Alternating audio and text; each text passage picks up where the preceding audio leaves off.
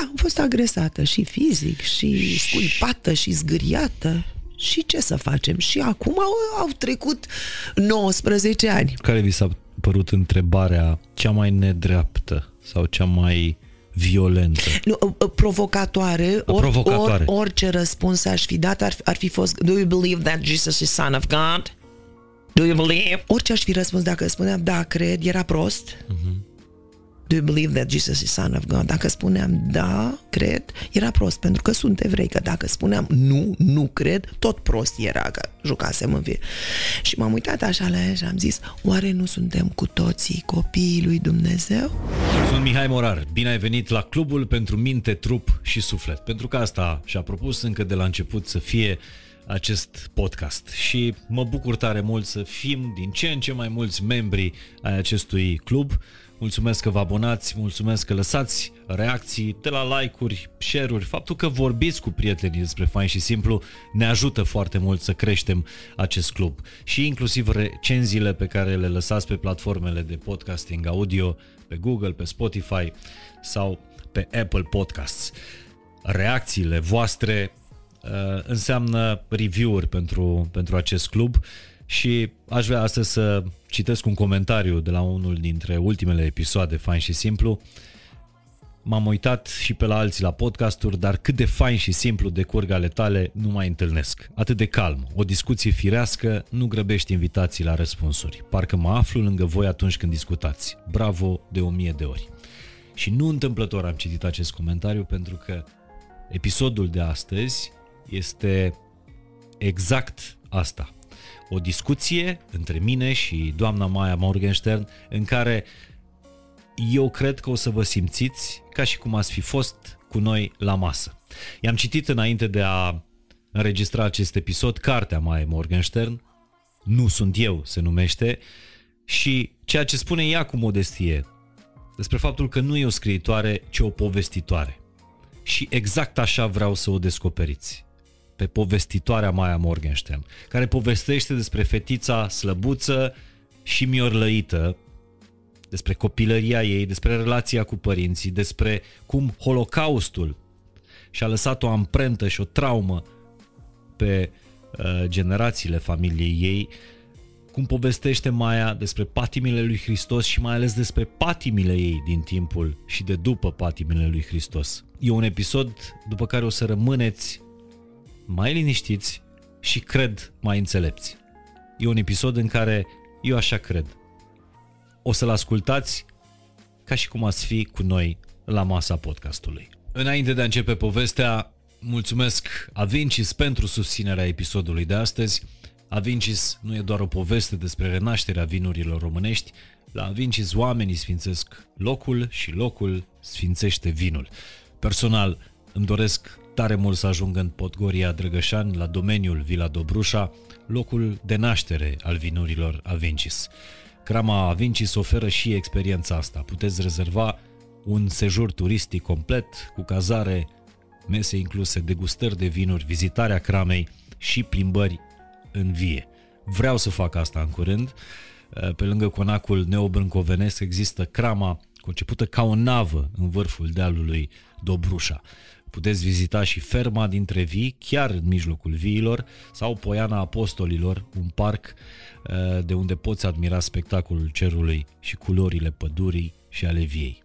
Îmi doresc tare mult să ajung acolo și vă doresc fiecăruia dintre voi să ajungeți la Vila Dobrușa, un proiect distins de Academia Română cu premiu pentru arhitectură.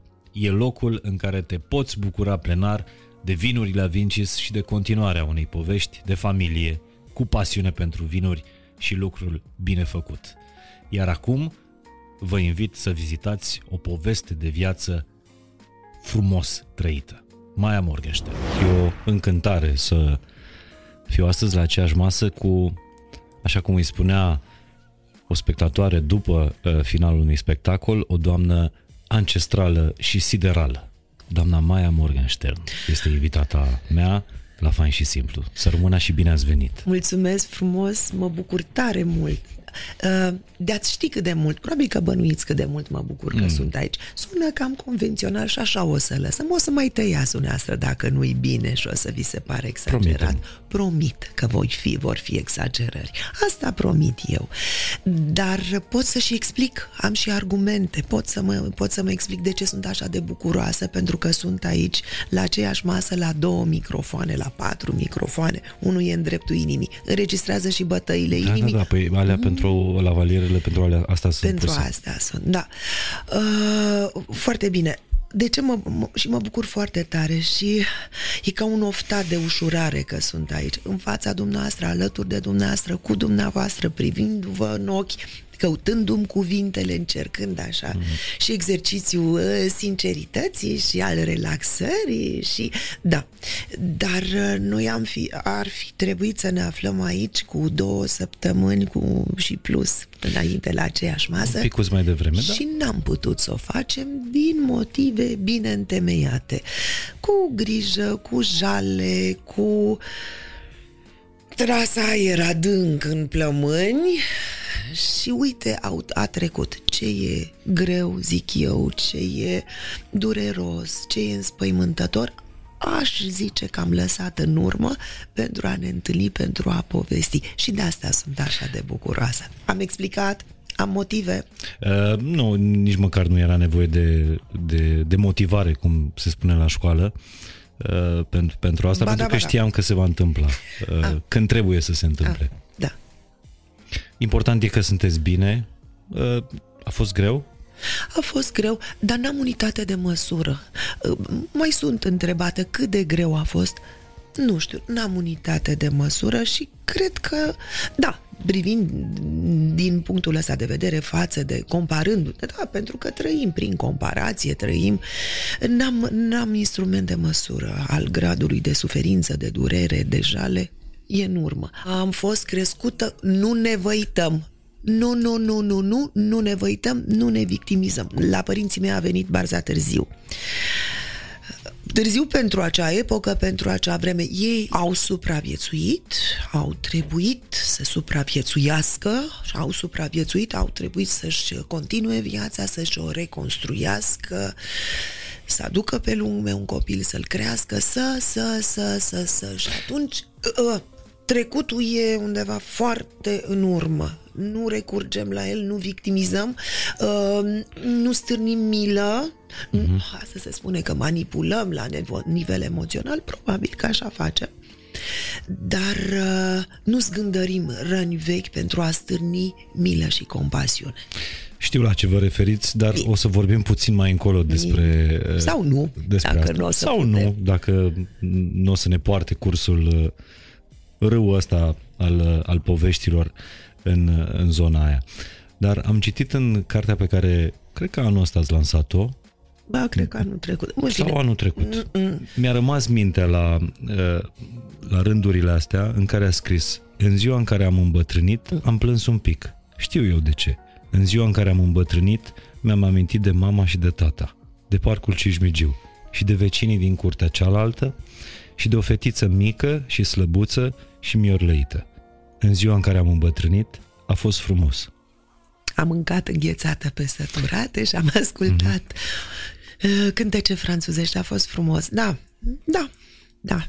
A suferit mult când vi s-a spus că sunteți prea firavă pentru a fi balerină. Da. Și adică de ce? Probabil că eram, știu eu, poate că eram prea bolnăvicioasă, poate că n-aveam destulă rezistență, nu știu.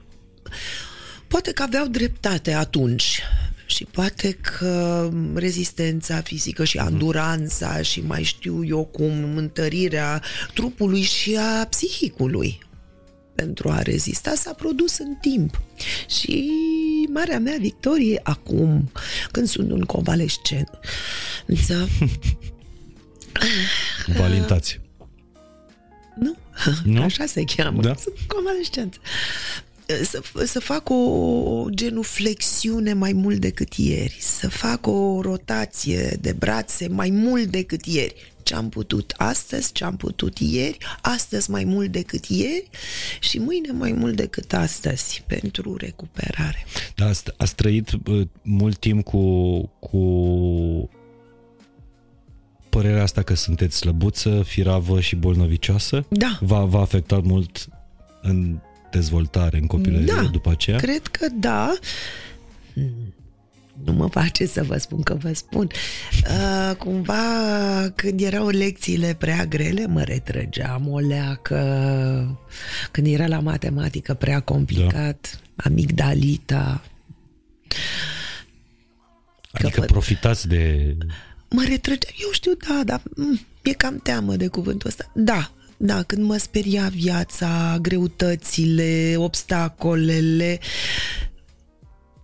până la o vreme când a început să-mi placă foarte tare ceea ce fac și cum trăiesc și cum exist și și stop. Uh-huh. Și atunci a avut miez și sens.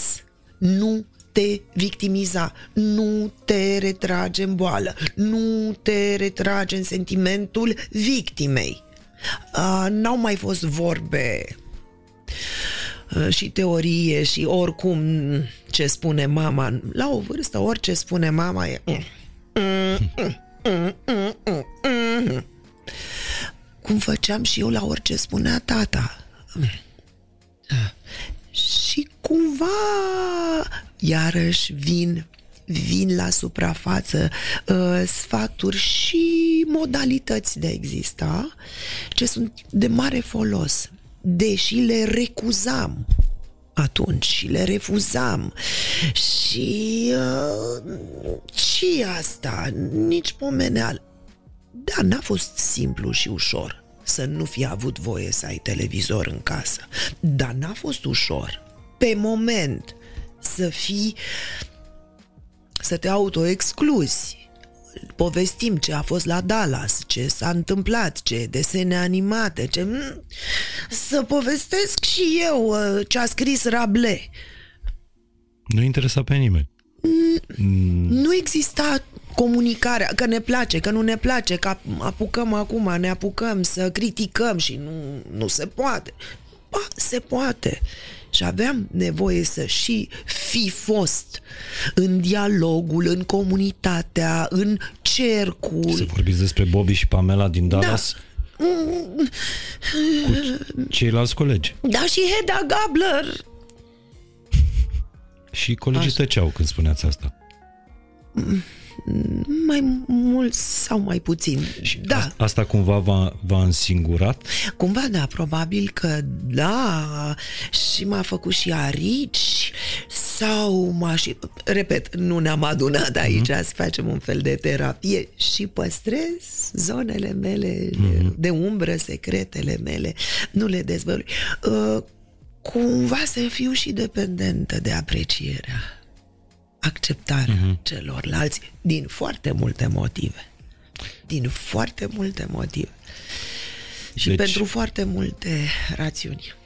E explicabil traseul pe care l-ați urmat. Un actor are nevoie de aprecierea publicului, oricât ar spune că face din pasiune, că arde pentru artă. Validarea publicului, cred că da, e ceea ce te împlinește. Dar mie nu mi-a... Atunci când m-am împăcat și am căptușit în singurările mele cu tot bagajul cultural pe care vrând nevrând mi l-am construit, mi l-am împachetat tot bagajul ăsta cultural și în perioada de copilărie și adolescență și am citit greu, m-am apucat greu, am prins gustul greu de citeală. Ce să fac? Nu, deloc un copil genial n-am fost, nu. Am mers au făcut și părinții greșeli fără îndoială. Trăim după percepția mea, trăim acum sau poate a fost întotdeauna o epocă, o etapă a istoriei în care trebuie, și poate că au fost astea întotdeauna, a negării trecutului, a negării și în special îndepărtarea părinților, învinovățirea părinților. Nu i-a judecat niciodată. Zgândărirea conflictelor trecute. Am fi avut conflicte cu toți în adolescență și nu știu ce, dar... I-ați judecat pe părinții dumneavoastră? Oh, sigur că da. Oh, sigur că da. Și acum mă apucă un râs. Da, dar cum? Cum? Până la un moment dat tata mea, știi ce, ți-am făcut numai rău. E bine? Acum e bine? A, deci l-ați și înfruntat pe tata. Da, bineînțeles. Nu sunt cu nimic altfel, cred, decât imens majoritatea a oamenilor. Și cu toate astea... Dar acum mă apucă râsul, scuzați-mă, acum mă apucă râsul când mă gândesc ce gogorițe, totuși, le spuneam, înfruntându-i, neînțelegându-i, pentru că, precis, și părinții, repet, precis, și părinții mei au făcut greșeli. Cum precis, greșeli fac toți părinții de pe lumea asta. Odată povesteam, am trei copii, la distanțe mari. Mă rog, al doilea copil de primul, la distanțe mari unul de altul. Dacă atunci când am născut primul copil, mi s-au spus de către specialiști în maternitate să nu cumva, să iei copilul în brațe, să-l hrănești altfel decât la 3 ore, pentru că, de ce? Distrugi copilul, îi distrugi metabolismul, felul de a digera alimente, laptele și nu știu ce. Îl faci dependent de tine. Nu, altfel, acum aproape 40 de ani, cu stomacul, îi face rău. Urla copilul, urlam și eu. După aia, după 14 ani, s-a născut al doilea copil, să nu cumva să-l... Specialiștii, să ne te descălească, gata, învăț. Să nu cumva să lași copilul jos vreo secundă, îl hrănești, îl hrănit la cerere, să nu cumva să plângă vreo clipă. Dacă o să plângă, dacă nu o să fie copilul, știe cel mai bine. Facem așa atunci. Și să... Mă rog... Păi, cum era... S-a schimbat acum? În 14 ani tot parenting-ul, practic. Da. Și după încă 4 ani, iar și așa, și așa. Păi înseamnă că am... Și dă-i suferință și jale. De unde avem cum să știm ce e bine, cum e bine? Avem cum să știm, pentru că avem, ar trebui să avem sau n-avem, sau greșim. De la premisa asta am pornit, părinții greșesc. Eu cred că facem o confuzie foarte mare. Într-adevăr, toți părinții greșesc și noi ca părinți greșim și părinții noștri au greșit, părinții părinților noștri. Dar niciodată n-ar trebui să punem semnul de egalitate între mama și tata, între părinții noștri și greșelile lor. Nu punem semnul de egalitate. Asta nu te face, chiar dacă știi că au greșit sau le spui că au greșit sau ei recunosc că au greșit, asta nu-i face mai puțin mama evident sau mai puțin tata. Evident că nu. A accepta, a înțelege, da, am greșit, da, au greșit și asta nu-i face vorba dumneavoastră, nici n-avem ce să... Dar pe la ce vârstă l-ați înfruntat pe tata? De foarte devreme, în foarte multe feluri, pentru că am pornit de la ideea cu tata, mie poți să-mi spui orice. Asta îmi spunea. Asta v-a spus. Da. Și spuneam orice. N-a existat, cum îmi vorbești tu mie așa? Existau argumente, existau contraargumente și atunci... Puțin părinți spuneau atunci asta. Mie poți să-mi spui orice. De obicei, ceea ce auzeam noi sau generații la rând au auzit, mie nu-mi vorbește așa. Nu se speria tata dacă mă rățoiam, dacă mă miorlăiam, dar nu se speria și mi oferea argumente care mă puneau pe gânduri de multe ori.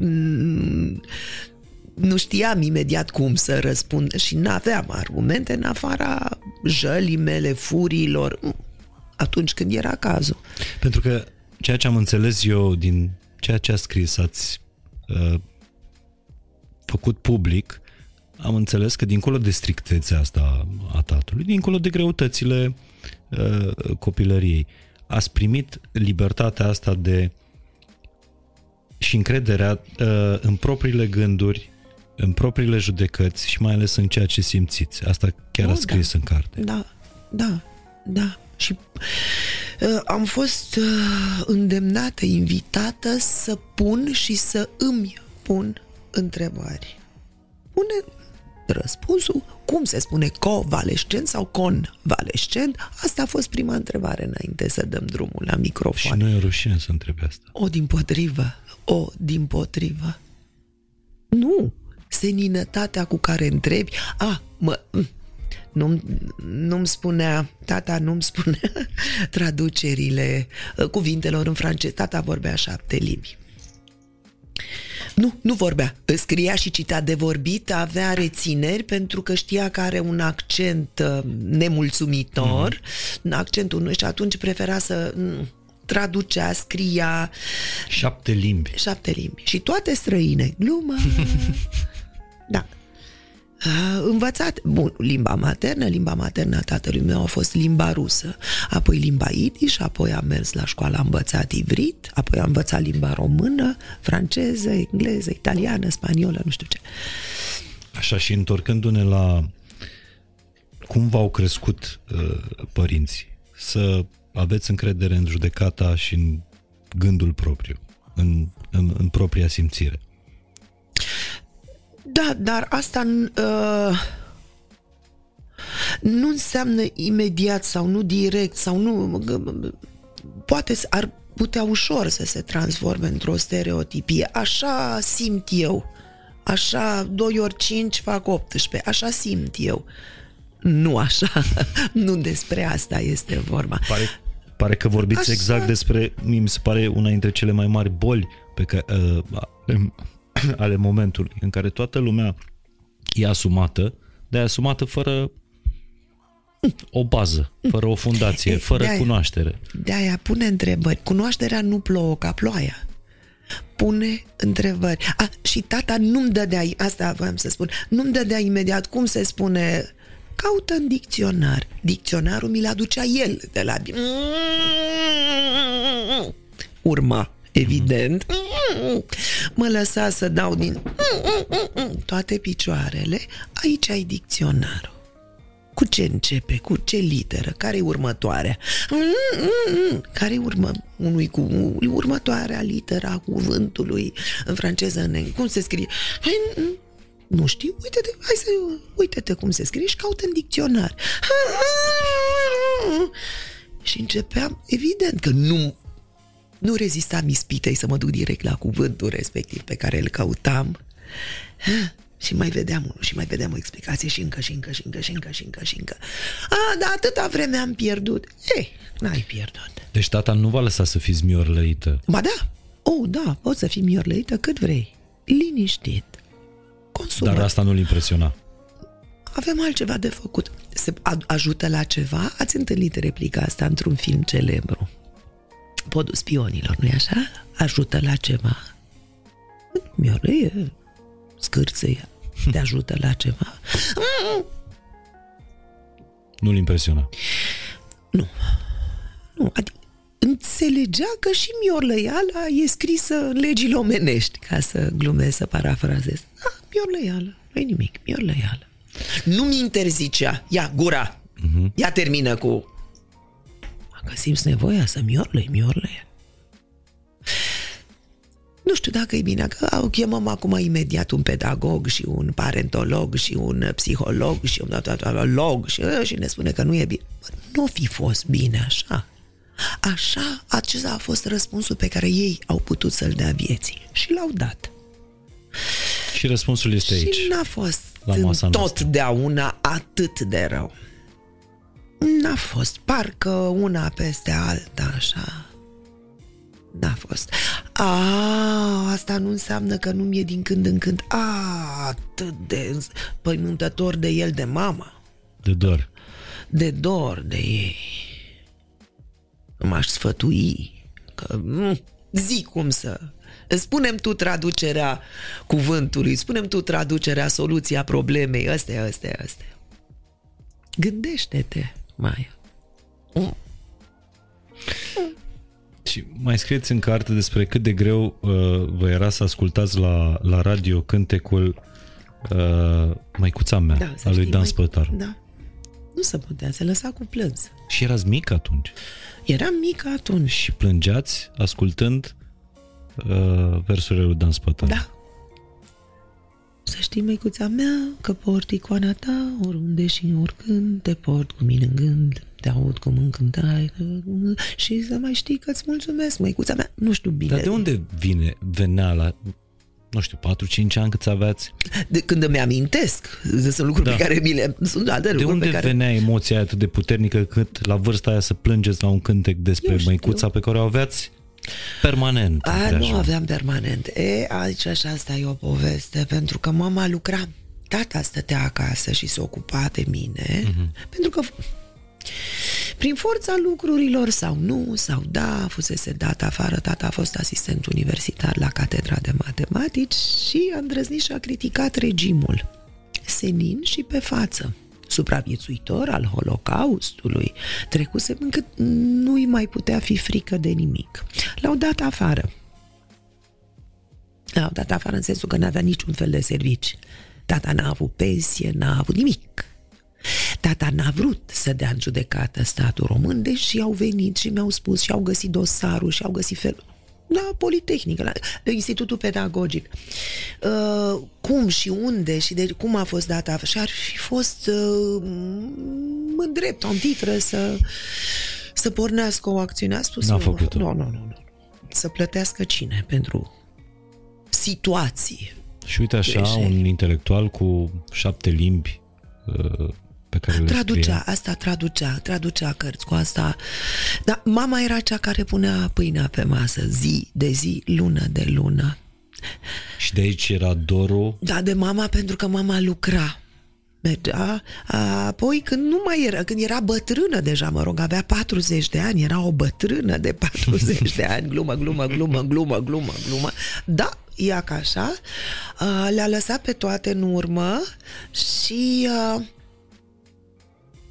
tocmai se construia atunci, era mijlocul anilor 70, așa, da, eu eram așa în prag de adolescență, născută în 62, în 74, așa, cam așa, nu mi-s bună la date, nu vă bazați pe mine.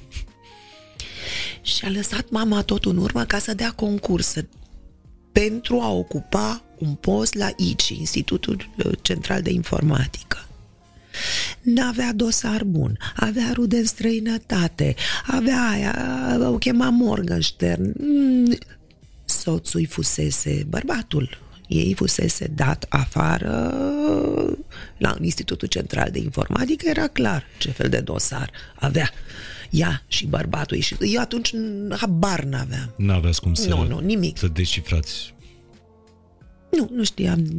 Și ce-ți trebuie? Adică ce-ți trebuie? Era mai aproape, era undeva pe Miciurin, cum se cheamă, bulevard. Mă rog, aproape de 1 mai, pe unde stăteam, era mai aproape, veneam. Dar de acum eram adolescentă și nu mai îmi trebuia nimic și îmi trebuia să merg singură cu autobuzul la școală și la nu știu ce. Dar ce frumos, Maia născută pe 1 mai și copilărind pe 1 mai, pe bulevardul 1 mai. De la 7-8 ani, că până atunci am locuit pe strada Occidentului, în Buzești. Mm-hmm. Și revenind la povestea cu mama, iertați-mă că v-am întrerupt. Nu, că îmi face plăcere, că toate astea le vizităm cu plăcere, poveștile astea. Ce nu pot să spun, ce nu vreau să spun și nu pot să spun. Sunt absolut convins. Mama muncea. Și a fost o vreme, spune legenda, poate că o să verificați dumneavoastră, că spun drept să mă laud. Și pot să mă și laud cu mama. Nu-i niciun păcat, nu-i nicio crimă. Când economia, planificarea economiei stătea și pe umerii ei. Și când un computer era așa cât... Cât camera asta poate de două. Toți pereții. Da. Uh-huh. Toți pereții, așa, poate mai mare, mai mult, și programarea, și planificarea, și Fortran, și Cobol. Cartele, îmi dădea să mă joc cu cartele care nu mai erau bune. Roz și turcoaz și vernil unele și era... Și mă jucam cu ele, cu niște găurele așa prin ele. Deci mama era, cum s-ar spune acum, IT-istă. Bine. Înainte de Bill Gates, înainte de Steve Jobs. Și din când în când se înfundau toate alea și mergea și zile și nopți întregi și mergea și o lua înapoi pe firul. Uite, apropo de povești care nasc alte povești, asta e una dintre amintirile pe care nu mi le-am mai amintit de foarte mult timp. Mama, care avea treabă la Institutul de Calcul, mergea o dată sau de două ori pe săptămână acolo, venea cu cartelele alea toate perforate. Vedeți? Și erau jucăriile mele și ale surorii mele. Vedeți? Nu mi-am adus aminte de foarte mult timp de treaba asta. Da. Cartelele perforate. Dar nu m-a dus niciodată să văd cum arata un calculator, doar eu îmi imaginam așa, de dimensiunea unei tipografii, adică pentru mine un calculator era ca o tipografie pe vremea aia. Pe mine m-a luat și... Ei, acum nu l-ai fi văzut eu pe toate, dar odată mama a organizat... am obținut aprobarea și am vizitat cu școala, cu clasa, cred că chiar cu școala, dar cu clasa, și să ne întreba acolo, să ne gândim. Era și un joc, am făcut și un joc, să testăm calculatorul, să ne gândim la o țară sau la un oraș și să vezi că ne ghicește. Nu se poate. Și când a început, apropo de pusul întrebărilor, e acolo și ea... Ne uităm, o fi, în ce țară, ce curge, ce râu, ce asta, ce e sus. Și ce a zis calculatorul? A ghicit. Nu cred. Da, noi... Și am vrut să, deci să păcălim calculatorul sau nu unul dintre el, poate că eu, dar am vrut să păcălim calculatorul, să-i dau un răspuns că nu e cu tare, pentru că localiza totul prin eliminare... Și i-am dat, nu e, da? Răspuns, ori nu știți, nu știu ce, un răspuns, ori venea răspunsul și ea, ori nu știți geografie, ori nu v-ați gândit. Asta v-a spus calculatorul. Deci, practic, dumneavoastră ați trăit și povestiți în momentul ăsta zorii inteligenței artificiale. Ei, da, așa cât s-a putut în anii 70. Vă e teamă de dezumanizarea asta, odată cu dezvoltarea tehnologiei, a inteligenței artificiale, a algoritmilor care ne dictează uneori alegerile în viață. Da, îmi interzic să-mi fie teamă, că și bunicii era teamă când mă vedea că merg cu genunchii goi, că purtam mini, și bunicii era teamă că o să mă îmbolnăvesc și nu o să mai am copii și nu știu ce. Ne teamă, ne gestionăm temerile și fricile și... O să supraviețuim. Păi, da, așa aș vrea. Și mă refer aici la, nu știu, roboți, la tot ceea ce spun unii misionari, alții profeți ai acestui viitor. Așa. Sunteți relaxată cu asta, nu? Sunt foarte fericită cu mașina mea de spălat.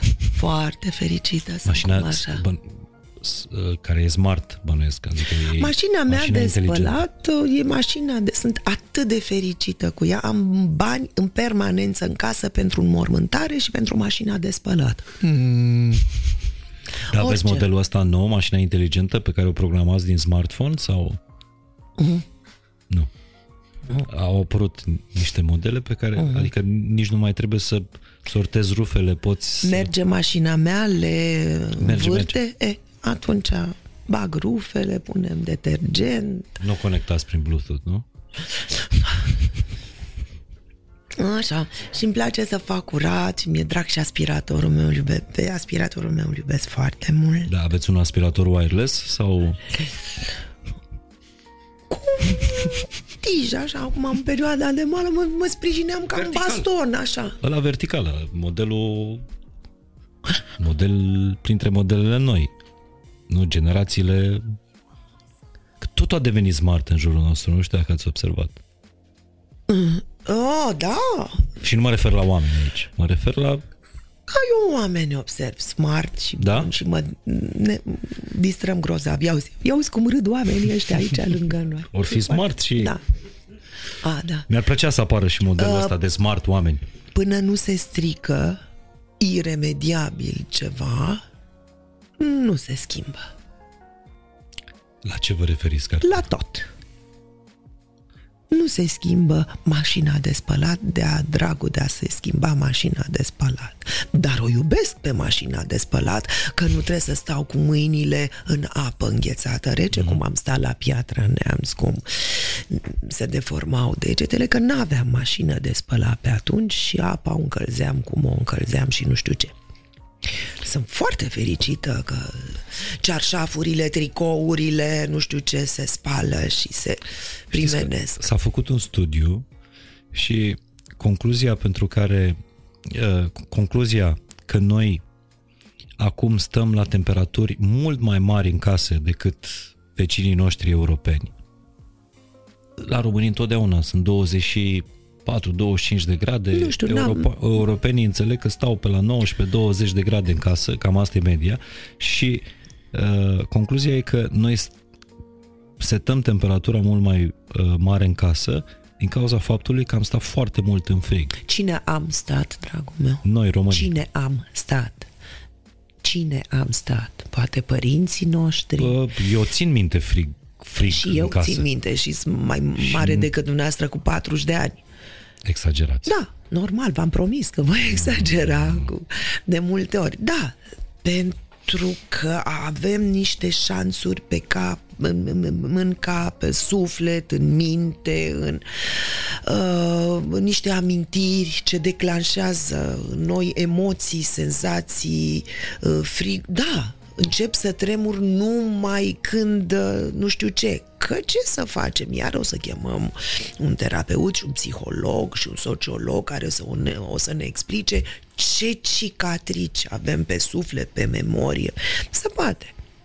Generația copiilor mei, cred că e prima generație care nu a făcut frigul în case. Da. Deși se spune că în București încă nu e căldură în case. Eu dorm cu geamul deschis. Da? Da. Dar trebuie să fie călduț. Îmi creez în jurul meu cu pătura, cu plapuma și nu o să intru în alte amănunte, dar în jurul meu se creează imediat în jurul meu, dar aer trebuie să intre, aer proaspăt, aer recișor. Nu folosesc atâta cât pot, nu folosesc aerul condiționat. Și aici ține și de felul în care ne construim casele, băgăm, totul fâșie, căldură, răceală, totul fâșie. Și căldura și frigul sunt însoțit de un fâșit, care aduce căldura, aduce frigul, aduce nu știu ce, aduce nu știu cum. Și nu suportați să aveți fâșit în jurul noastră. La un moment dat constați că nu-l mai auzi. Așa este, ne obișnim cu el. Da. Renunț eu la fâșâitul ăsta și... Așa cum eu sunt absolut convins că majoritatea dintre noi nu mai observăm zgomotul orașului. Probabil. Dar asta nu înseamnă că nu-l simțim. Probabil, da. Sau resimțim. Am citit în cartea dumneavoastră că moștenirea dumneavoastră sunt vorbele pe care vi le-a spus tata. Să nu uiți, să povestești copiilor mai departe și ceea ce v-a spus bunica dumneavoastră, să nu urăști. Da, asta mi-a spus, dar eu nu mi-amintesc să-mi fi spus asta pentru că bunica paternă a murit când eu eram foarte mică și bunicii materni au plecat din România, au făcut alia în statul Israel când eu aveam 5 ani. Deci sunt amintiri, dar sunt puține. Da, și asta am înțeles de la tata. Eu fac greșeli ca părinte pentru că mă ofilesc. Mă ofilesc când, Doamne, mai lasă-mă în pace, nu e... da? Iar începem cu ei nu. Mă lăsau să dau din picioare și să bat și se relua povestea și încă o dată și mai departe povești care acum vin la suprafață, povești care acum se potrivesc ca într-un leg, da? Nu, puzzle. Și capătă sens și semnificație. Și povești care cred că au format ceea ce se numește o conștiință. Da. De unde veniți? Și... Cred că da, sper. De ce e important să le povestim copiilor noștri? Din același motiv pentru care acum pentru mine e important. Concluzii n-aș generaliza și n-aș trage eu concluzii, dar e de făcut lucrul ăsta, e de asumat și o povară nu totdeauna foarte ușoară. Și adolescența e o perioadă complicată și furtunile adolescenței și așa mai bine nu mai zic și a nu renunța atunci când e totul bine și funcționa și sunt har Domnului astfel de perioade. Și când spuneți asta vă referiți la faptul că tata v-a spus, nu știu la ce vârstă sau când a considerat că sunteți pregătită sau că puteți înțelege asta, v-a spus ce a însemnat Holocaustul și v-a spus-o dumneavoastră ca să spuneți mai departe, astfel încât ororile alea să nu se mai întâmple niciodată. Pentru că dacă noi nu spunem din generație în generație poveștile alea, la un moment dat vor veni niște generații care nu se vor trezi într-o astfel de situație. Și pentru asta mi se pare important, dar nu în sloganuri, nu în dictoane, nu pornind de la nu cu concluziile a pornit. Asta e. La concluzie am ajuns eu când am putut, povestindu-mi fapte. Probabil că sunt un om al concretului și mai puțin al conceptualizării. E foarte posibil, așa sunt eu. Dumiririle au fost ale mele în timp. N-a pornit cu semnul exclamării. Tata, el însuși, cum spuneați, fiind un supraviețuitor al Holocaustului și având rude care... Bunicul meu a pierit în timpul Holocaustului. Tata nu la... Asta mai povestit. În București? Nu, la Auschwitz. Bunicul patern, Aron Morgenstern, nume Aron, pe care îl poartă și fiul meu, Tudor Aron Istodor. Bunicul meu, Aron Morgenstern, a murit la Auschwitz. Tata nu l-a căutat niciodată. Și iarăși adolescență, ne nu puteam, chiar și aveam, cred că și 20 de ani, nu mai eram chiar adolescent. Nu puteam accepta, nu puteam înțelege și, în general, mă certam și întrebam pe mama că să nu iasă scandal cu tata. Dar cum se poate? De ce nu la... Cum se poate așa ceva? Și, în fine, și după aia și după 89 am întrebat, bun, acum e altfel, se poate și vorbi, și discuta, și căuta, și alte metode, și alte arhive, și alte metode de căutare. Și mama mi-a spus... Aveam deja peste 25 de ani, 27 de ani, la un 89, nu știu ce. Dusea, tatăl tău își așteaptă tatăl. Nu, asta, nu pot să-mi spui așa ceva acum. Tata, un om logic, un matematician, astea sunt niște motivații, niște pretexte așa de... Da, îl așteaptă. Și a așteptat și mama sa, cât bunica paternă cât a trăit, ei l-au așteptat, sperau să vină și și-au asumat, apropo de asumat, și-au asumat lucrul ăsta. Poate că într-o zi să sune la ușă, dar e un om bătrân, Dusea, tata era deja un om în vârstă. Nu s-ar fi putut nicicum, după nicio... Atâta vreme cât... Și asta era explicația tatălui pe care și-o asuma, atâta vreme cât nu știu... cu date concrete, că a murit, că nu mai există, eu încă l-aștept. Iar eu l-am găsit pe bunicul, l-am căutat și l-am găsit pe bunicul în arhivă, pe listele celor asasinați la Auschwitz.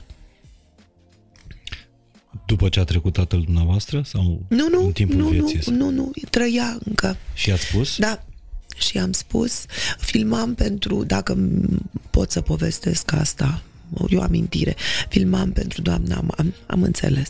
Puteți povestiți orice, da. Absolut orice. Filmam pentru doamna Marta Mesaroș în filmul A șaptea cameră la Septième de Meur, un film despre Edith Stein, o femeie dintr-o familie evreiască tradițională, discipol al profesorului Husserl, fenomenologia în anii 20, care din proprie convingere a trecut la creștinism, s-a călugărit mai mult, intrând într-un ordin foarte sever al carmelitelor. Ea a fost călugăriță într-o mănăstire, a fost deportată în timpul celui de-al doilea război mondial, în timpul Holocaustului, din Olanda, și a murit la Auschwitz. Călugăriță creștină, carmelită, a murit la Auschwitz. Doamna Marta Mesaroș a făcut un film pe această temă, cu acest subiect. Eu am fost chemată să o interpretez pe Edith Stein și am filmat la Auschwitz. Noi, când am filmat la Auschwitz, ni s-a acordat permisiunea să filmăm numai între cele două garduri de sârmă ghimpată. De vizitat, evident că se putea vizita, și am vizitat și eu locurile acelea, dar de filmat concret numai atât. Acela era locul de atât. Vreți să filmați aici? Bine. Nu vreți? Asta. Pentru că, fac o paranteză la paranteza parantezei, devenise Auschwitz un fel de Hollywood pentru orice fel de film. Bun. Și într-o pauză de filmare, așa cum eram îmbrăcată, costumul personajului, m-am dus să vizitez și să stau de vorbă la arhivă.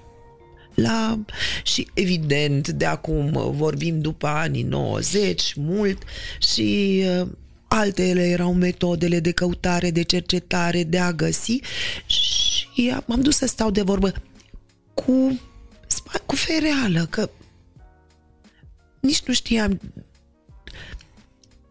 Ulterior, e de înțeles că probabil că milioane de oameni vin și nu știu exact cum caută. Se și simt de... Și am spus, nici nu știu bine cum caut, ce caut, iată bunicul meu și așa, și așa am descris când s-a născut, nu știam care a fost data nașterii bunicului meu, se vorbea. Și am dat telefon, erau telefoane cu fise. În Polonia erau telefoane cu fise și am dat iarăși cu fereală, cu grijă. I-am spus, mamă, sunt la Auschwitz. S-a lăsat. Doamne, ce-am zis? Da, filmam la Auschwitz. Când i-am spus, mami, a căzut iarna așa pe telefon, nu știu cum. Erați prima oară la Auschwitz? Da. Nu vizitasem până atunci și așa. Așa. Mama știa unde sunt, ce filmez, așa. Și zic, uite, întreabă-l pe tata, întreabă-l pe dusea când s-a născut bunicul. Da, ai grijă pentru că existau momente când tata devenea o furtună, un vulcan, un tsunami inexplicabil pentru mine copil, pentru mine adolescent. Acum începe să... atunci... La ce ați povestit? Așa. Mă speriam, nu înțelegeam, nu știu ce, iarăși o teorie, dacă vrea cineva să dezvolte parenting și nu știu ce. Asta e situația. Așa a fost să fie. Da. Bun. Tata nu știa, nu mi-aduc aminte. Mă sun pe sen și zice, tata, nu mi-aduc aminte. Acum ce să fac asta? Cum se poate, cum nu se poate? M-am întors înapoi și zic, am vorbit cu doamna aceea, doamnă, nimeni nu-și aduce aminte nimic, îmi pare rău, v-am făcut să pierdeți, pardon. Nu așa?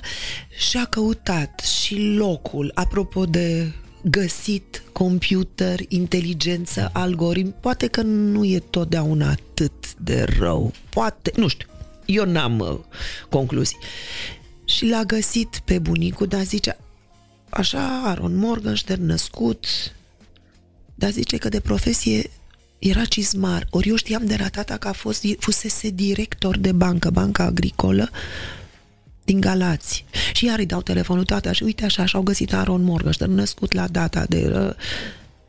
Dar zice că aici poate o coincidență, cine știe. Zice că e de profesie cizmar și tata mi-a spus, Ielie, a mințit că e cizmar pentru a se face de folos. Crezând că așa va scăpa. Da. Cei care, mă rog, ulterior m-am documentat, am citit, am învățat, am aflat și eu cum cât s-a putut, totdeauna e loc de mai mult și nu mă alint acum. Dar n-am mai vorbit despre asta. Adică... Când v-ați întors în țară, nu, n-ați mai vorbit cu tata despre asta? Nu.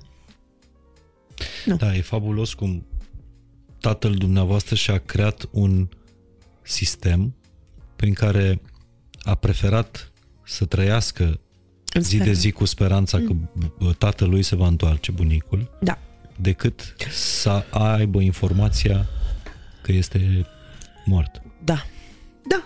Așa, că te minți singur, că nu știu ce, că una, că alta. Asta a fost. Așa, dacă vă povestesc eu, povestea asta v-am povestit-o eu. Că o fi bine, că o fi rău, că nu se poate așa, că preferă adevărul, nu știu ce. El așa a fost. Cred că dumneavoastră îl citați pe Oscar Wilde în carte, că a spus că adevărul... Întrebările.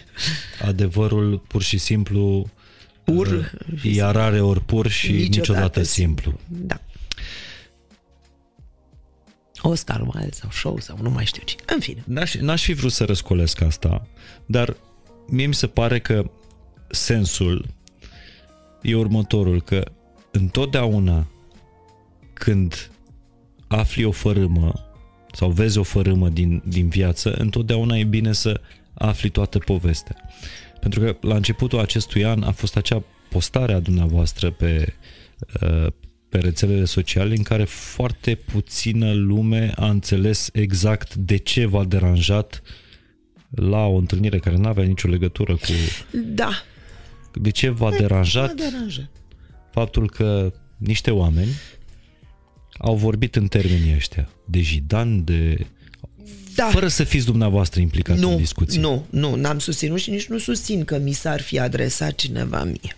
Nu. Dar acum cred că ascultând povestea asta, cred că e foarte clar că orice astfel de cuvânt poate să deschidă niște răni. Da. Și că e foarte fină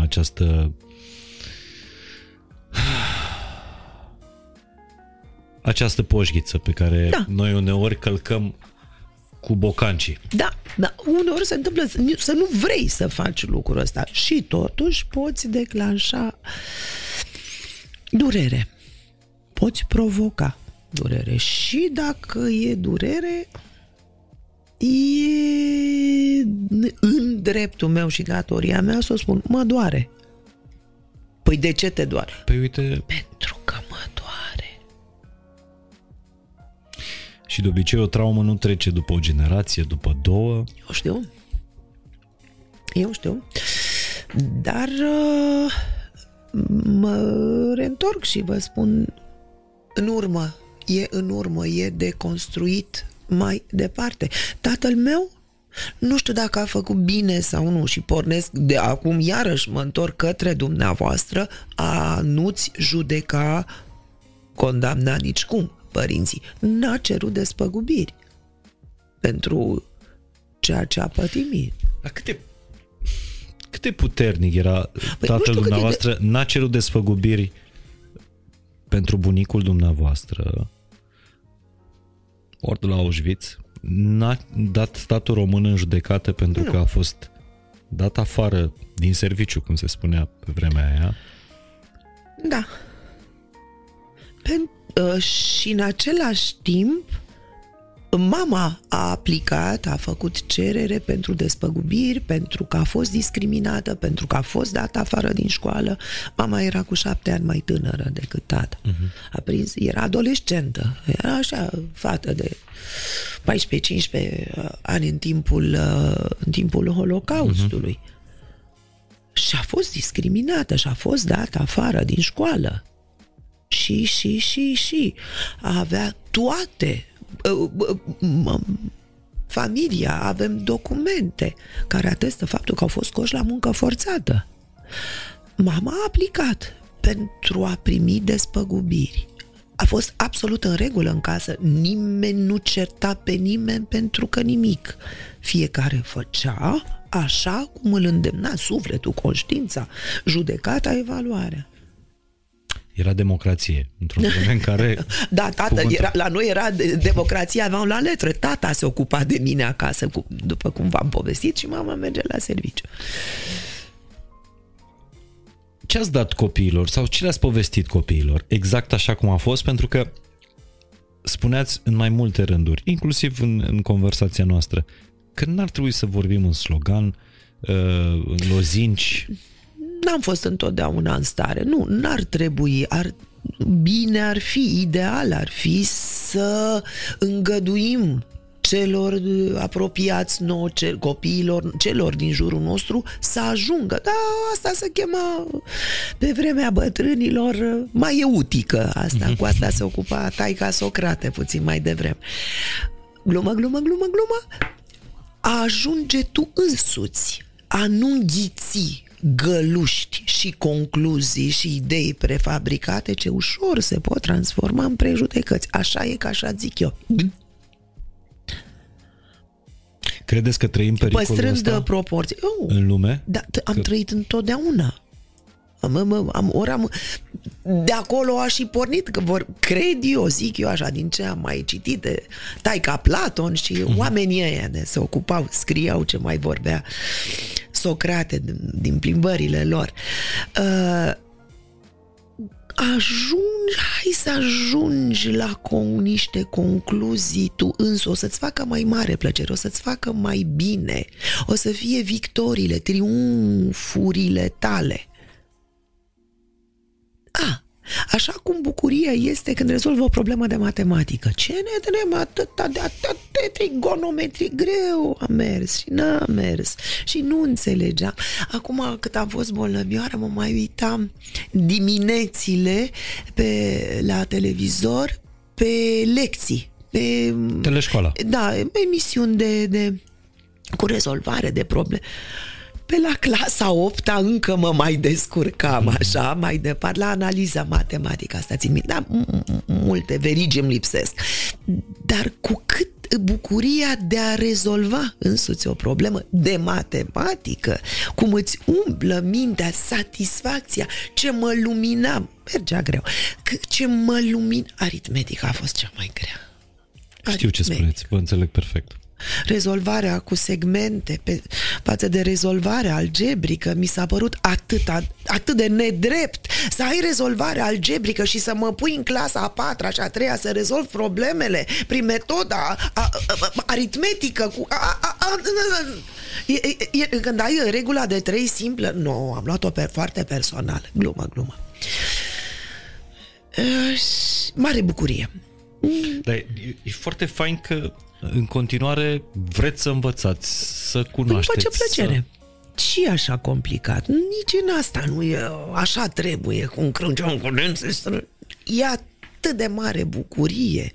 E așa grozav. Să înveți la orice vârstă? Da. Eu știu, la orice vârstă. La 60 de ani e foarte plăcut. Mamă! Să mai deschide o ferea, să mai trage o perdea. Mare bucurie. Așa trebuie. Nu știu dacă trebuie, nu trebuie. Mie îmi face bine așa. Îmi era așa dor să am în față un om care vorbește cu ochii umezi.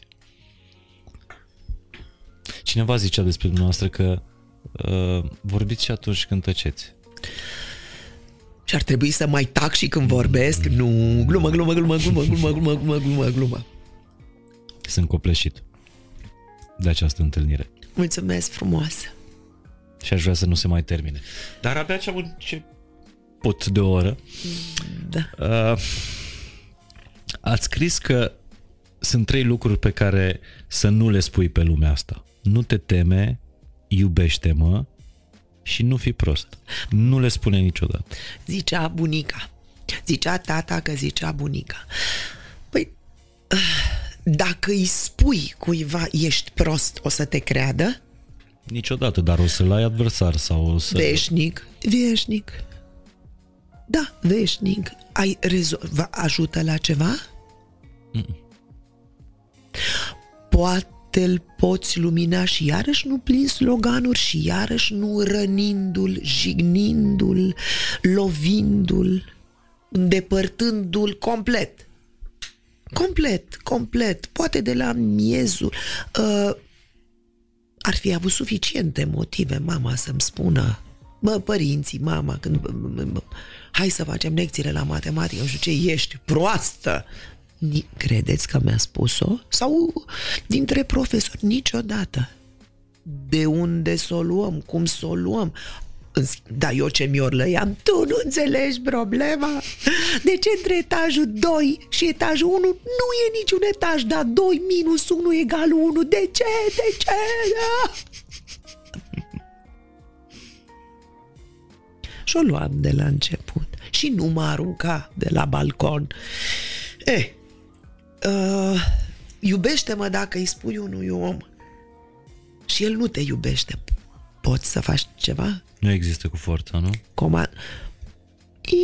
Asta era de părere bunica mea și pot să... Iubește-mă. Acum să... Mai am un pic de treabă. Poți să te iubesc în 5 minute, știi? Să cerșești iubire. E... Să implori iubire. Să impui, să dai comenzi. E cam imperativ, așa e la iubește-mă. Acum, gata. Să trăiți. Și nu te teme ca rostire. După cum judec eu, și probabil că asta voia să spună și bunica, e un fel de a evita pericolul să induci și mai mult teamă. Da, asta era, așa credea. Și cumva înțeleg tare bine lucrul ăsta. Da, ați spus, eu mă pregătesc zilele astea, că pot să vă spun că simt că s-a creat o apropiere, așa, un spațiu.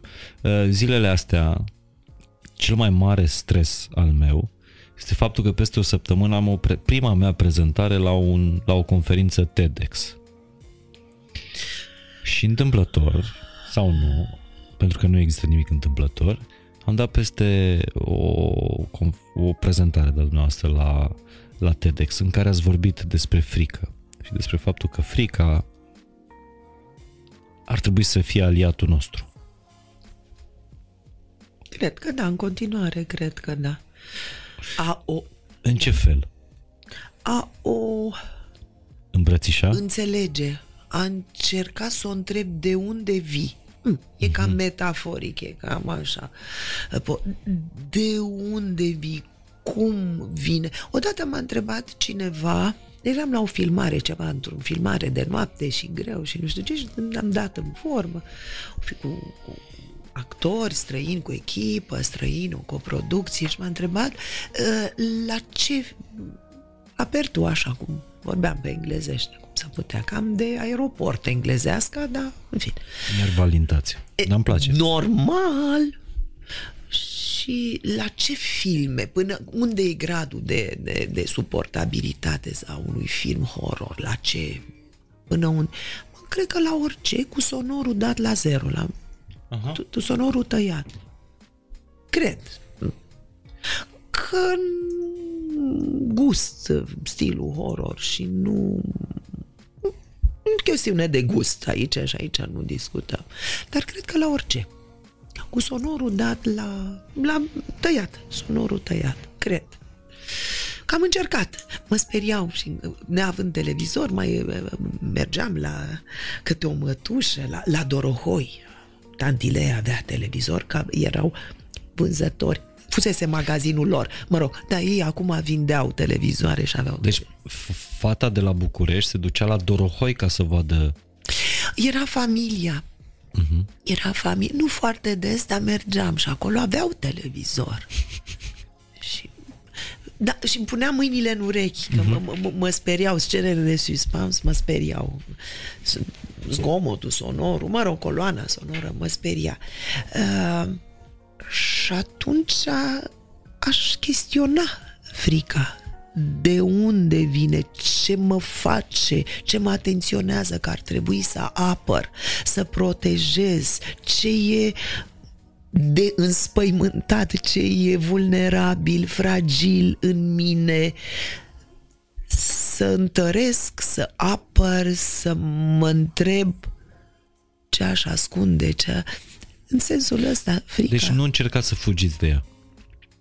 Păi degeaba fug, că ea fuge mai repede decât mine, mă urmărește. Dar dacă aș încerc, nu totdeauna înseamnă că și reușim și trăiesc așa, pă, nici nu calc pe pământ, umblu așa. Asta nici nu pomenea. Cred. Nici pomenea, sigur. Și aveți dreptate să nu credeți. Îmi spun multe despre vulnerabilitățile mele, nevoile mele, neîmpăcările mele, jalea mea, conflicte nerezolvate. Frica. Frica de ce m-aș face acum dacă m-ați întrebat de nu știu, mă, n-aș vrea să. Foarte bine. Citeam într-un interviu pe care l-ați dat că v-a fost teamă în momentul în care ați fost chemată să țineți niște conferințe în fața unor studenți în limba engleză, v-a fost teamă de bâșbâială și de bâlbâială. Da, și de în franceză și mai și. Și v-ați pregătit atât de mult. Așa e. Și mă gândesc că asta, de fapt, este ceea ce se numește îmbrățișarea acestei frici, pentru că putea să fugiți de ea și să spuneți nu mă duc. Da, dar asta ce mi-a arătat mie atunci, o fac pe deșteapta acum, faptul că nu sunt chiar, nu stăpânesc limba engleză atât de bine încât să...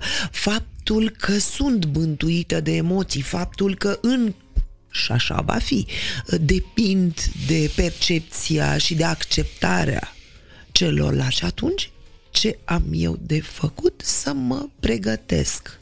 Frica mi-a arătat care sunt zonele sensibile, vulnerabile, nepregătite, unde trebuie insistat și oricând mai e. Deci fricile îți arată mai multe lucruri despre tine, după de fapt, să te cunoști. După părerea mea. Nu mă erijez acum nici în guru, nici să e de făcut așa. Așa aș face eu, așa mi-a fost mie bine, așa m-am simțit apărată, pregătită, respectând pe cei care vin în fața mea, să se uite în gura mea, să asculte. Știți de ce vorbesc asta? Pentru că sau păs atât de tare pe asta, pentru că mi se pare că trăim într-o perioadă în care avem nenumărate căi de ieșire din frici. Adică putem să evadăm.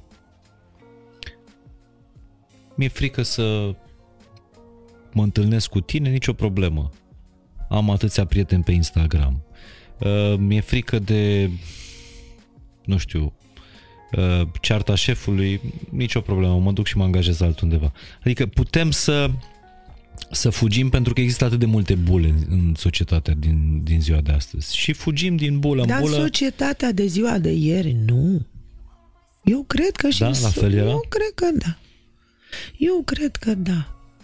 Că se numea altfel, că era mai puțin vizibil, că era mai puțin... Dar cred că da, cred că era la fel. Greșesc? În momentul ăsta, de ce aveți teamă? De foarte multe lucruri. Și pentru asta m-a și pregătit de neputință, de neputința pe care o aduce bătrânețea. Acum poate că am mai și spus că nu sunt eu acum foarte originală, mi-e teamă să nu fiu o povară pentru cei, de asta mi-e foarte teamă să nu fiu o povară și atunci, pentru asta, încerc să am grijă și să-mi pregătesc și mintea și trupul și eu cred că pot într-o oarecare măsură, că altfel o să vrea destinul sau dar ce s-o mai... Cum poți să te pregătești pentru asta? Citesc, mă plimb, mă hrănesc sănătos, ceea ce înseamnă pentru mine, n-aș vrea să sune și să faceți așa, iată calea. Nu. Nu, că nu e cu profeții podcastul ăsta. Nu. Atentă, tare atentă la nevoile reale ale ființei, ale trupului meu, ale minții mele, ale emoțiilor mele, care e ce am nevoie acum? Acum am nevoie să dorm. Acum voi căuta, nu putem întotdeauna, așa e. Voi căuta o modalitate să dorm.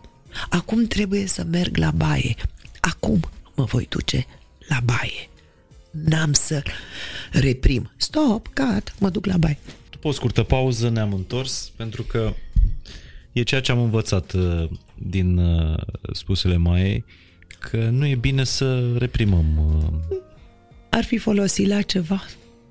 În afară de o suferință și de o tensiune și de o nemulțumire și de s-ar termina mai reva, unele sunt gândurile și altceva vorbim, ce lucruri minunate și altă un fluviu întreg, hai domne odată că nu mai pot, altceva, cu totul altceva, îmi doresc cu totul altceva, am nevoie, dar noi povestim acum că viața, ce lucru minunat e.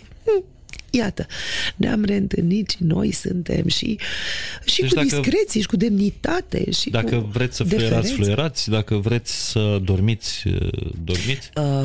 Și cu grijă de a nu-i necăji, mânia, contraria, brusca pe ceilalți. Faptul că am o nevoie reală, am nevoie de ceva. Setea, mie sete. Nu înseamnă că vă iau paharul dumneavoastră. Nu v-aș lua paharul dumneavoastră, ci aș exprima dorința. Mi-e gura uscată, am nevoie de apă, de... Mi-e sete. Puteți să împărțiți acest pahar cu mine sau... Sau un moment, mă duc să-mi caut puțină apă. Dumneavoastră, nu vreți, nu trebuie. N-am cum să vă oblig. N-am de ce să vă oblig. O să găsesc o leacă de apă să beau și eu.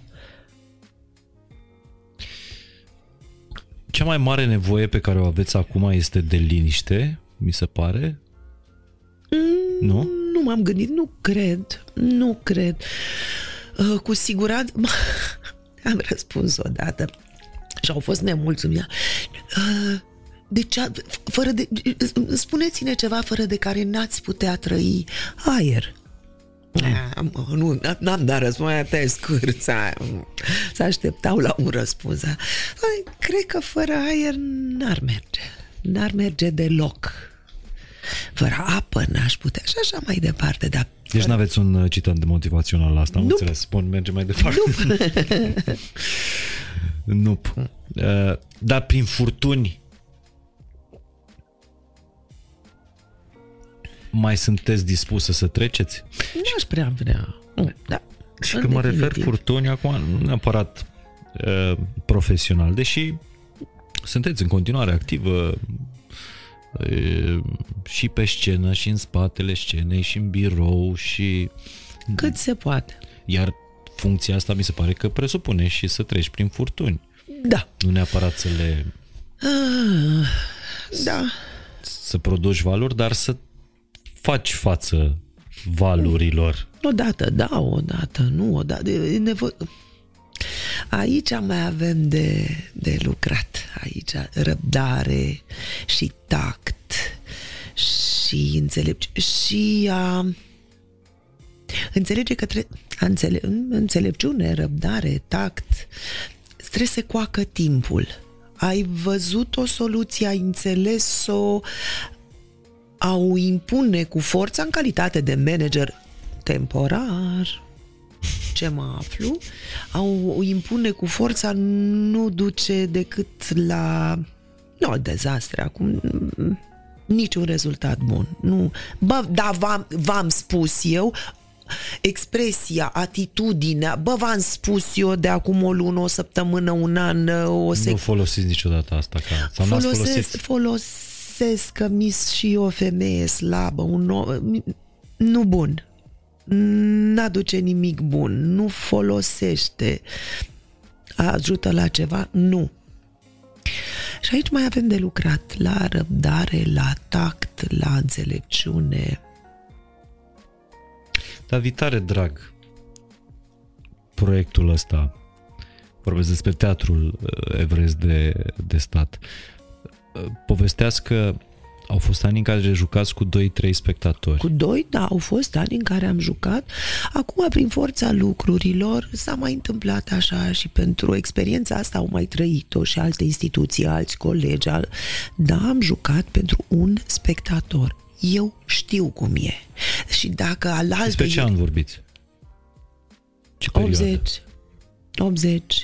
80. Un spectator. Un spectator, doi spectatori. Sigur că am putea dezvolta, atunci ce rost mai... Da, atenție că și aici avem capcane multiple, cărora trebuie să știm să le facem în sensul de a ne gândi.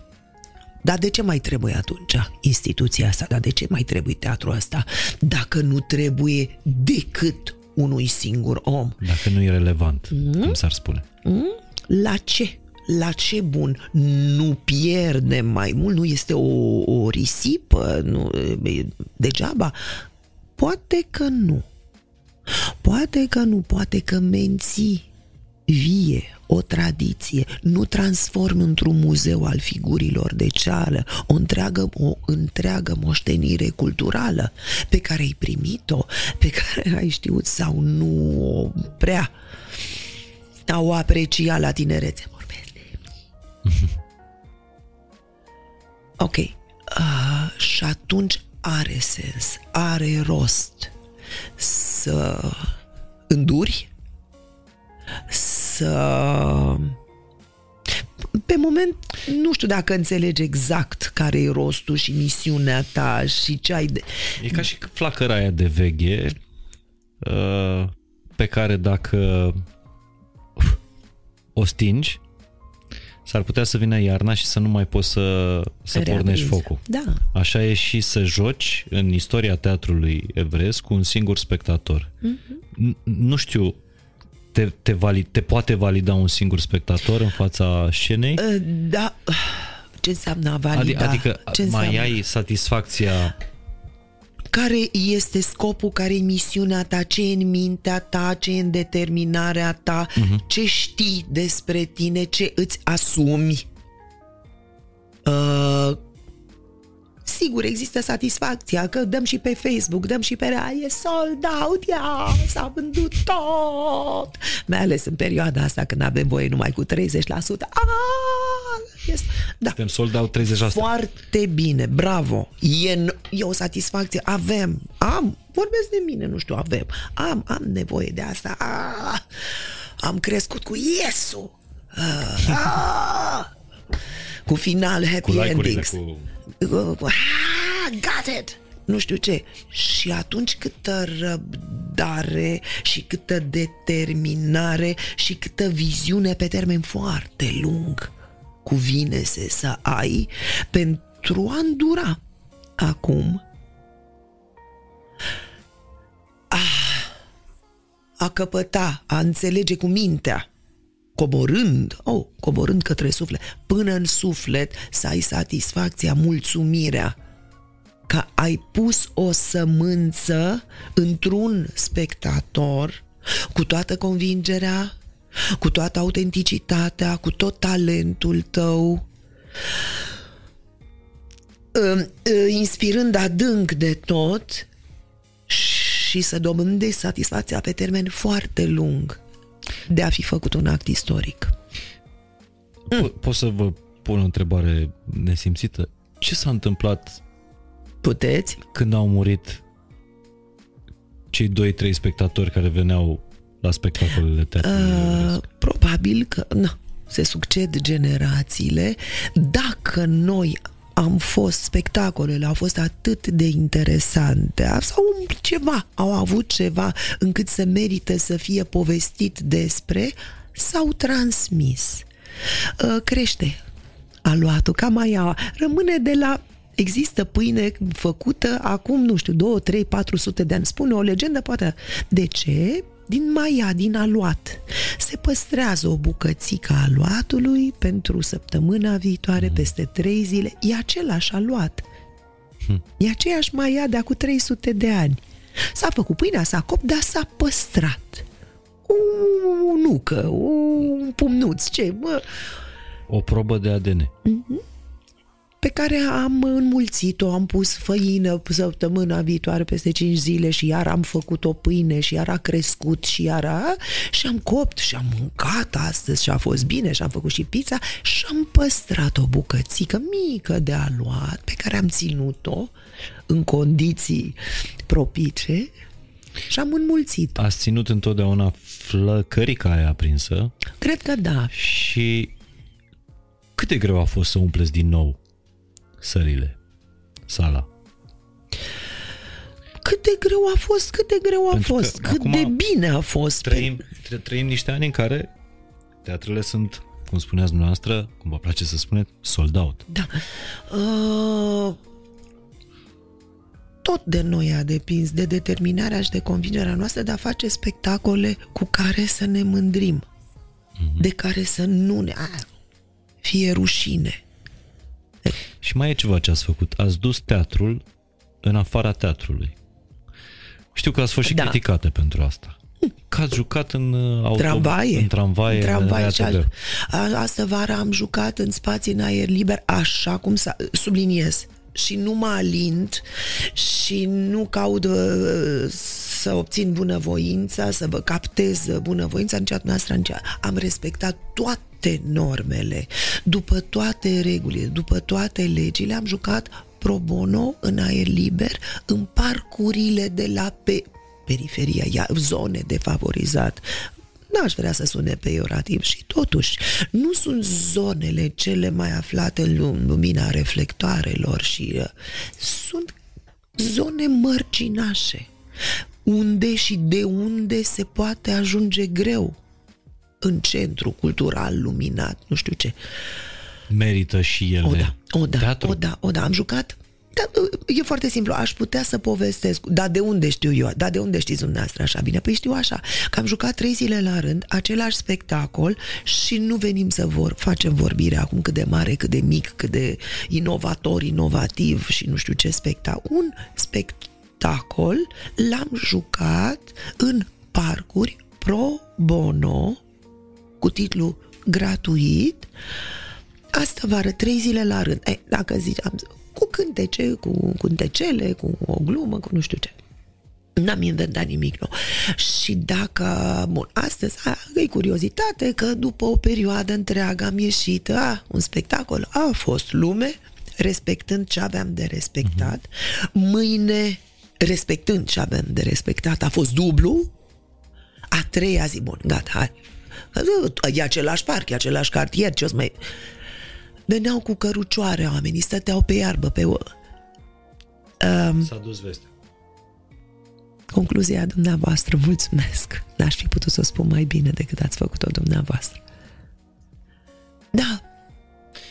Deci nu desacralizezi teatrul dacă îl scoți din clădirea în care e din 70 de ani. Clădirea? Nu, clădirea cred că e mai veche. Teatrul Evresc de Stat. În 1948 a fost creat Teatrul Evresc de Stat. Acolo a funcționat Teatrul Barașeu în anii legilor rasiale.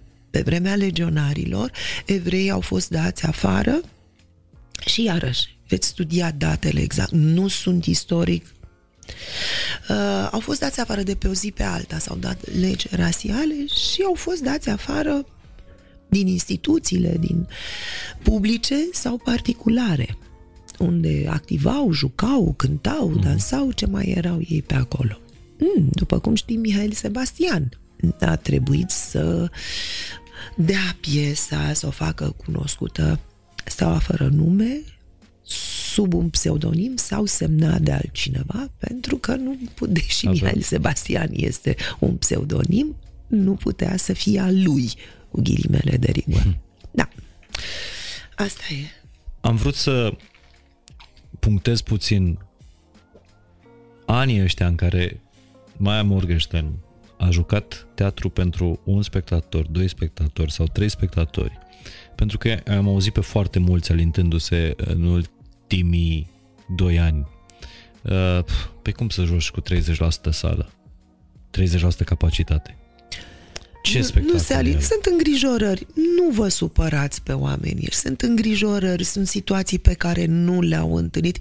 eu ce să fac? Le-am întâlnit și le cunosc și le-am înțeles. Ușor, nu mi-a fost, n-a fost înțeleaptă, ce bine că e numai un spectator. Nu vă închipuiți așa ceva. E durere mare. Cred. Te întrebi tu pentru ce mai existi. În timp, lucrurile poate că sunt altfel decât le vezi, se întâmplă altfel decât la prima reacție. Dar nu vă supărați prea tare pe reacțiile celor din jurul nostru. Sunt firești. Sunt spaime, sunt dezamăgiri, sunt nemulțumiri, sunt firești. V-am întrebat, plecasem în discuția asta de la chestiunea asta, dacă mai doriți să treceți prin furtuni sau dacă... Nu, dar n-am ce face. Și mi-am adus aminte că una dintre furtunile prin care ați trecut a fost după rolul din Patimile lui Hristos. The Passion of Christ, da. În care ați fost sfâșiată. Da. Nu vreau să zic crucificată, că deja folosim termeni sacri. Da, a fost tare complicat. Am fost și agresată, este un termen propriu a fi folosit. La propriu. Am fost fizic, să fim foarte exacti. Și fizic și... Da, am fost agresată și fizic, și sculpată, și zgâriată. Și ce să facem? Și acum au trecut 19 ani. O știu după vârsta Izadorei, fetița cea mică, copilul numărul 3, iezișorul numărul 3. Câți ani au trecut? Acum pace și prieteni. Dar a fost cea mai grea furtună prin care ați trecut profesional? Nu am metroetalon. S-ar fi putut, să știți, că eu cred că au fost furtuni, nedreptăți, dureri. Dar unde scrie? Că nu le-am văzut, că nu le-am... Da.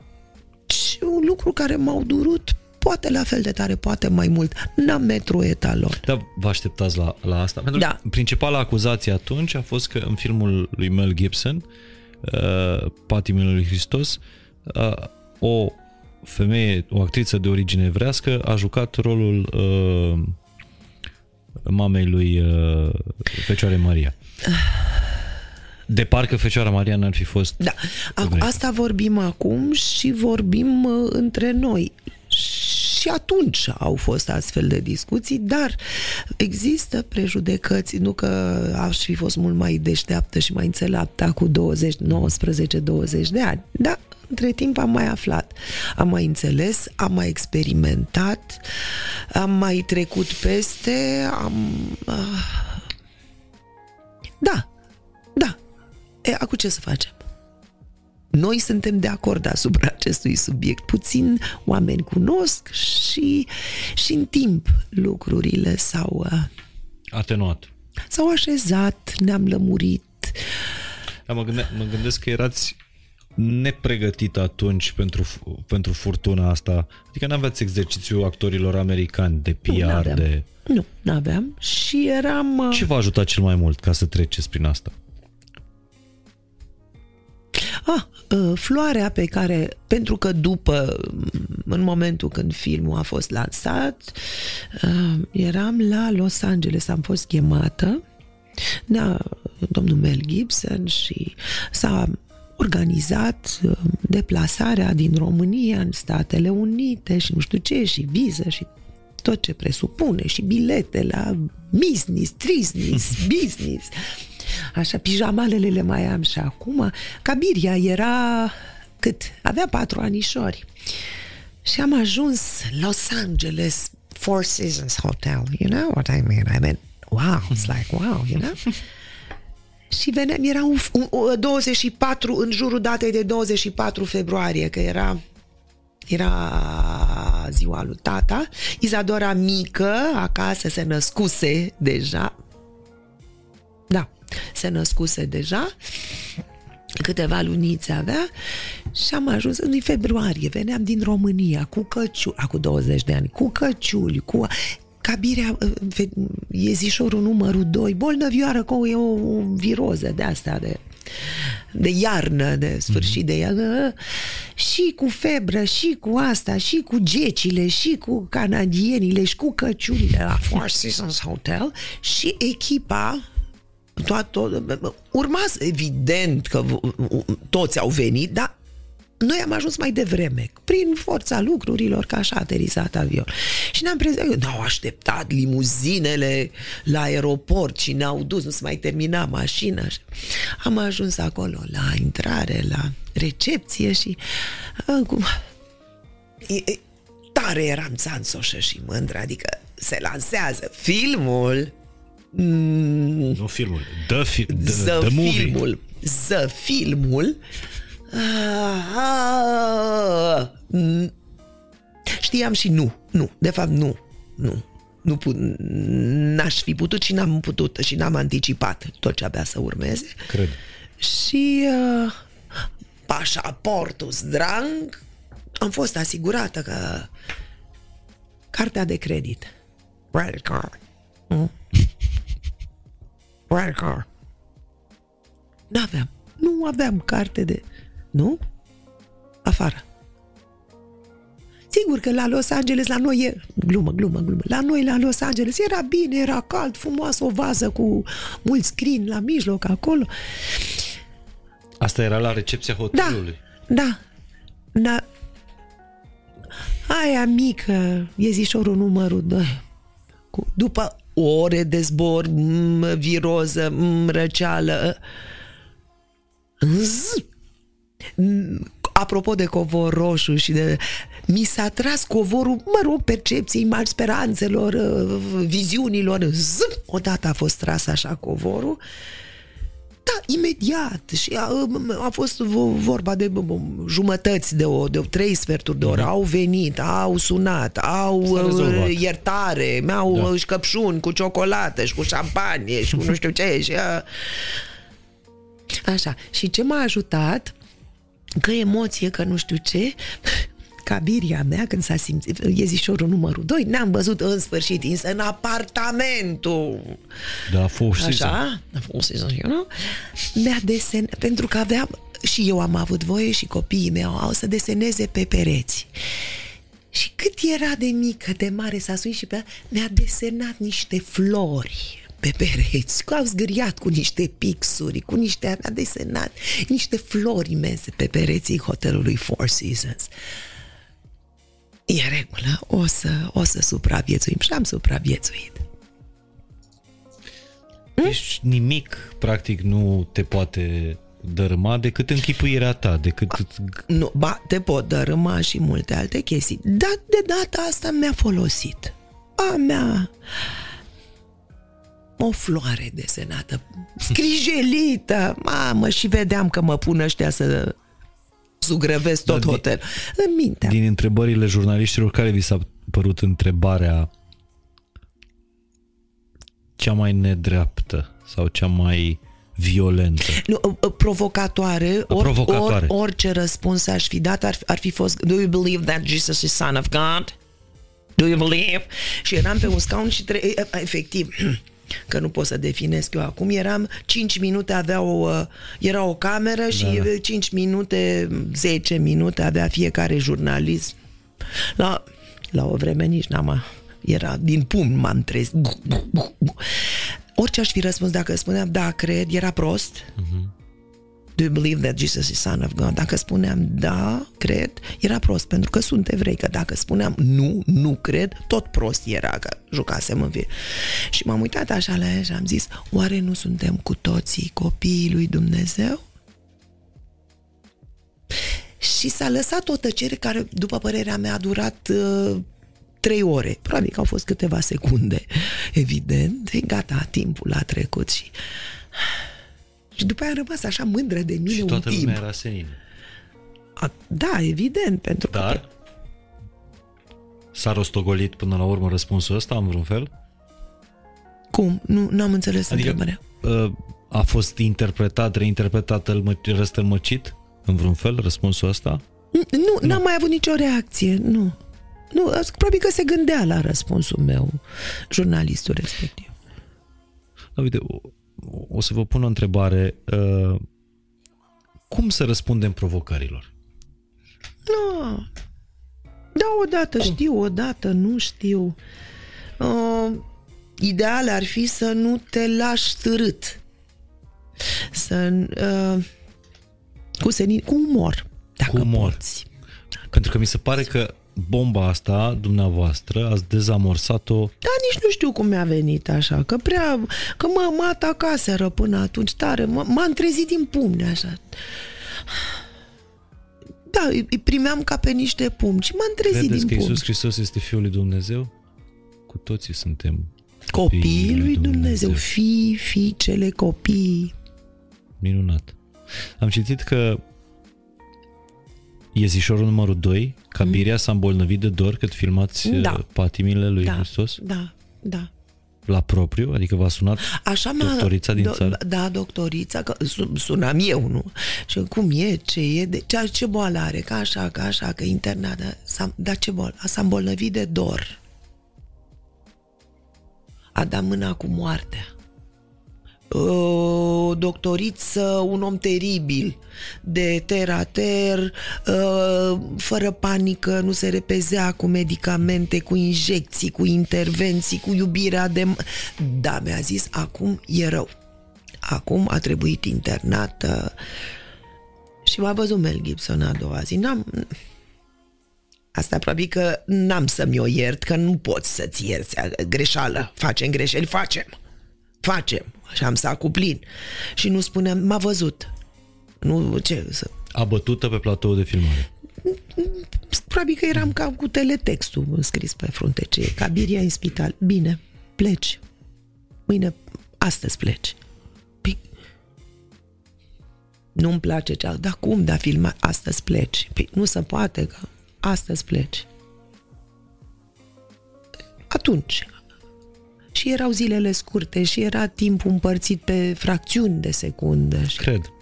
Astăzi pleci. Dar e greu în cetatea asta cu roboți, cetatea filmului, să găsești pe cineva uman.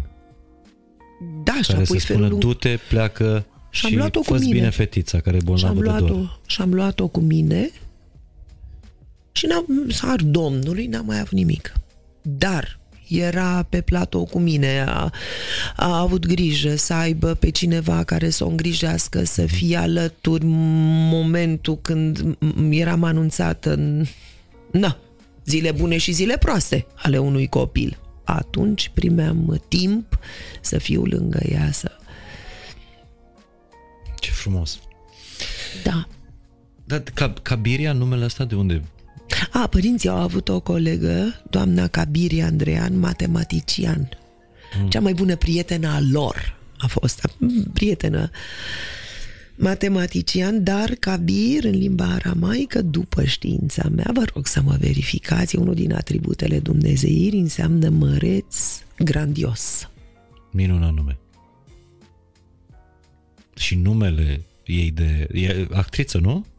Da, Cabiria a terminat la Cluj licența în arta actorului și acum face un masterat, management cultural și pedagogie și... Mai știu un exemplu de manager cultural în familie? N-am făcut studii, cred că o să fie mult mai bună decât mine pe manager. Și nu asta este rostul? Ba da. Să fim mai buni, nu decât părinții noștri, generație după generație, că altfel care ar fi evoluția speciei. Dar când mergeți la Tudor sau la Cabiria, la spectacole, cum îi priviți? Cum pot și eu, că nu mă pot, că sunt și mamă, că nu mă pot detașa. Și nu fac eforturi prea mari, ca să vă spun drept. Nu mă pot detașa și nu vreau să mă detașez de condiția de mamă, de părinte, dar îi și judec din punct de vedere profesional. Dacă n-au nevoie să le spun, nu le spun. Dacă au nevoie să le spun, le spun.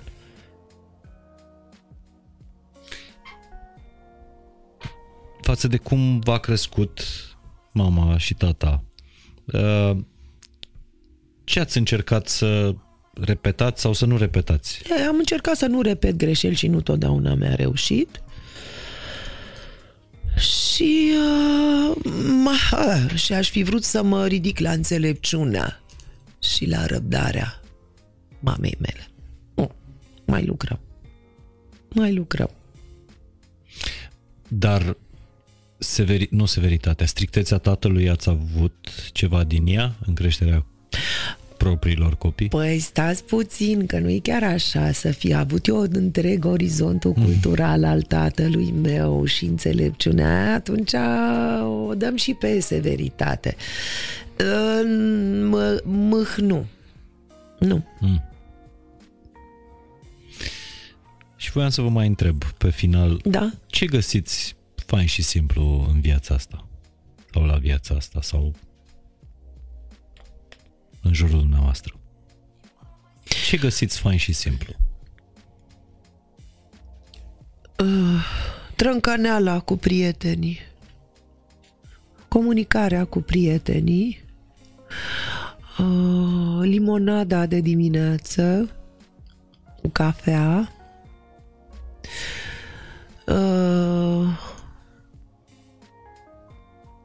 Plimbările și joaca, echivocul. Mulțumesc tare mult. Mulțumesc. Dar de ce a scris acolo în ziua în care am îmbătrânit? Pentru că așa am scris, Mamă, ce s-a supărat Claudiu pe mine. Ți-a plăcut? Păi da, și sunt supărat pe mine că mi-a plăcut. Dar m-a întristat, mi-a zis. E un text superb pe care vă invit să-l citiți în cartea doamnei Maia Morgenstern. Nu sunt eu, se numește cartea. Și e superb tot textul, dar pe mine asta m-a bântuit. În ziua în care am îmbătrânit a fost frumos. Da, dar vreți să vă spun de ce am scris? De ce? Că m-am îndrăgostit. De ce anume? Nu vă spun. Și aici punem punct podcastului Fain și Simplu. Știu că v-a plăcut la fel de mult cum mi-a plăcut mie. Știu că simțiți în momentul ăsta că ați stat pe locul meu la masa asta unde a trecut așa, parcă a tăcut, parcă a vorbit, dar cu siguranță a lăsat multă simțire în urmă Maia Morgenstern. Vă mulțumesc enorm de mult. Frumos. Să rămână, sunt recunoscător. Și vă aștept comentariile. Promit că o să îi le trimit și mai da. sau sunteți activă. O să citiți și noastră, nu? Păi da, dar foarte bine că mi le arătați dumneavoastră, că mai bine le primesc de la dumneavoastră. Mi le trimit eu, mult. Like-urile nu pot să îi le trimit, de aceea le dați voi și o să o anunț la o dată ulterioară. Vă mulțumesc tare mult. A fost fain și simplu.